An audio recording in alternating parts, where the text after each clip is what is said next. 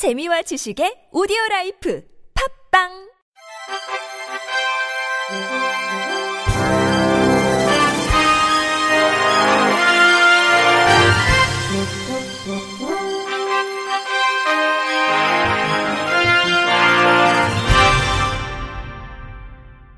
청취자 여러분 안녕하십니까? 8월 22일 수요일 KBIC 뉴스입니다. 내년 7월부터 장애 등급제가 폐지됩니다. 보건복지부는 내년 7월부터 장애 1에서 3급은 장애 정도가 심한 장애인, 4에서 6급은 장애 정도가 심하지 아니한 장애인으로 구분하는 장애인복지법 시행령과 시행규칙 일부 개정안을 입법 예고했습니다. 지금까지는 의학적 상태에 따라서 1급부터 6급까지 등급을 부여하고 이를 각종 서비스 지급 기준으로 활용했습니다. 정부는 장애인이 활동 지원급여, 장애인 보조기기 교부 등의 서비스를 신청하면 장애 상태 등을 종합적으로 조사해 지원 여부를 결정하기로 했습니다. 국가인권위원회는 저상 시내버스 운전기사가 버스 정류소에서 기다리던 휠체어 사용 장애인을 태우지 않고 출발한 건 차별행위에 해당한다며 해당 버스 기사에게 인권위가 주관하는 장애 인권 교육을 수강할 것을 권고했습니다. 또 버스 회사 대표에게 해당 버스 기사에게 주의 조치를 할 것과 앞으로 장애인 버스 승차 거부 행위가 발생하지 않도록 소속 운전자들에게 교육을 실시할 것 등을 권고했습니다.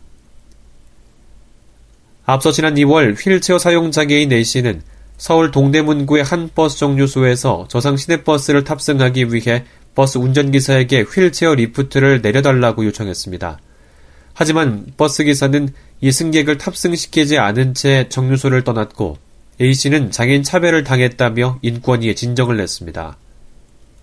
해당 버스기사는 다른 승객들이 승하차는 중이어서 뒷문에서 휠체어 리프트를 내려달라는 A씨의 요청을 제대로 듣지 못했다며 고의로 승차 거부를 한 건 아니라고 해명했습니다. 인권위는 그러나 해당 버스 기사가 A씨가 휠체어 리프트를 내려달라고 한 것 같다는 느낌을 받았다고 진술했고 사건 당일 회사 상부에도 이 같은 사실을 보고한 점 등을 볼때 장애인 차별 행위에 해당한다고 판단했습니다. 더불어 휠체어 승강 설비가 장착된 저상 버스를 운행하는 만큼 일반 버스 운전자에 비해 더 많은 주의를 기울여야 했다고 보고 향후 재발 방지 차원에서 장애인권 교육 수강 등을 권고했습니다.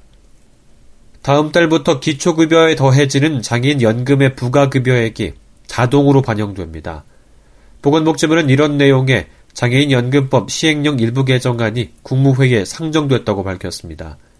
이에 따라 해당 연도의 기초급여에 8만 원을 더한 금액을 부가급여액으로 기초급여액 인상이 자동으로 반영됩니다. 장애인 연금은 기초급여와 부가급여로 구성되는데 부가급여는 장애로 인한 추가 비용을 보전하기 위해 지급됩니다.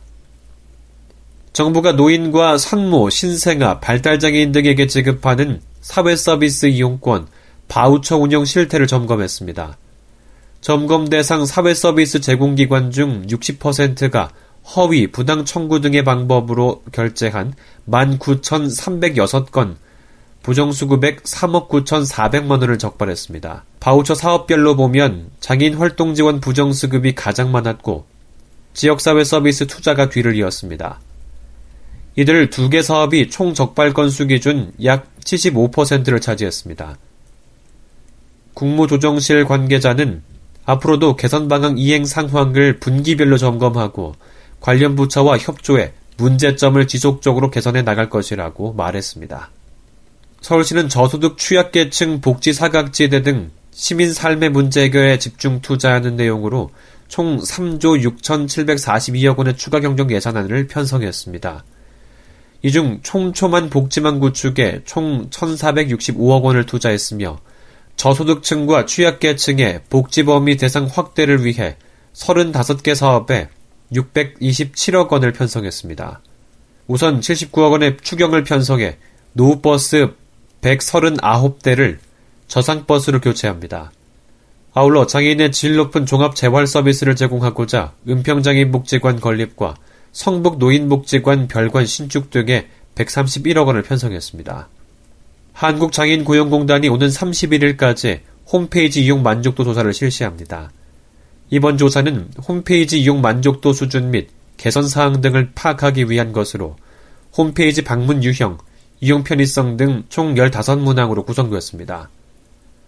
고용공단 홈페이지에 접속해 참여할 수 있고 참여자 중 30명을 추첨해 경품도 지급합니다. 조종란 이사장은 이번 이용 만족도 조사 결과를 토대로 국민들이 쉽고 편리하게 장애인 고용 정보와 서비스를 제공받을 수 있도록 인터넷 서비스 개선에 최선의 노력을 다하겠다고 말했습니다.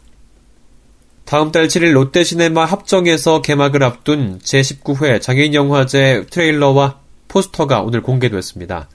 장애인 영화제 포스터와 엠블렘은 지난 2016년 전주국제영화제 포스터 디자인을 맡았던 헤이조 스튜디오의 조현열 디자이너가 맡았습니다.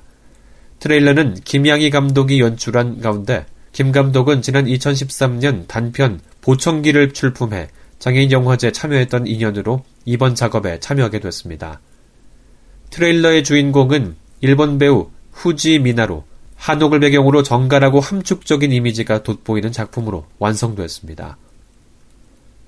한편 장애인 영화제는 다음 달 7일부터 10일까지 롯데시네마 합정점에서 사흘간 개최되며 PDFF 경선, 장애인 미디어 운동, 국내 초청, 해외 초청, 사전 제작 지원 등 5개 부문 총 30편의 다양한 장르의 작품들이 상영됩니다. 끝으로 날씨입니다. 내일 전국의 날씨는 제19호 태풍 솔릭의 영향으로 대부분 지역에 많은 비가 내리겠습니다. 제주도와 전남, 경남 서부에는 모레까지 100에서 250mm가량 비가 오겠고, 전남 남해안과 지리산 인근 제주도 산지에는 400mm 이상 많은 비를 뿌리겠습니다. 이 밖에 전국이 50에서 150mm까지 비가 내릴 것으로 보입니다. 아침 최저 기온은 22도에서 27도, 낮 최고 기온은 26도에서 32도로 오늘보다 기온은 떨어지겠습니다. 바다의 물결은 최대 3에서 8m로 높게 일겠습니다. 이상으로 8월 22일 수요일 KBIC 뉴스를 마칩니다. 지금까지 제작과 진행의 이창훈이었습니다. 고맙습니다. KBIC.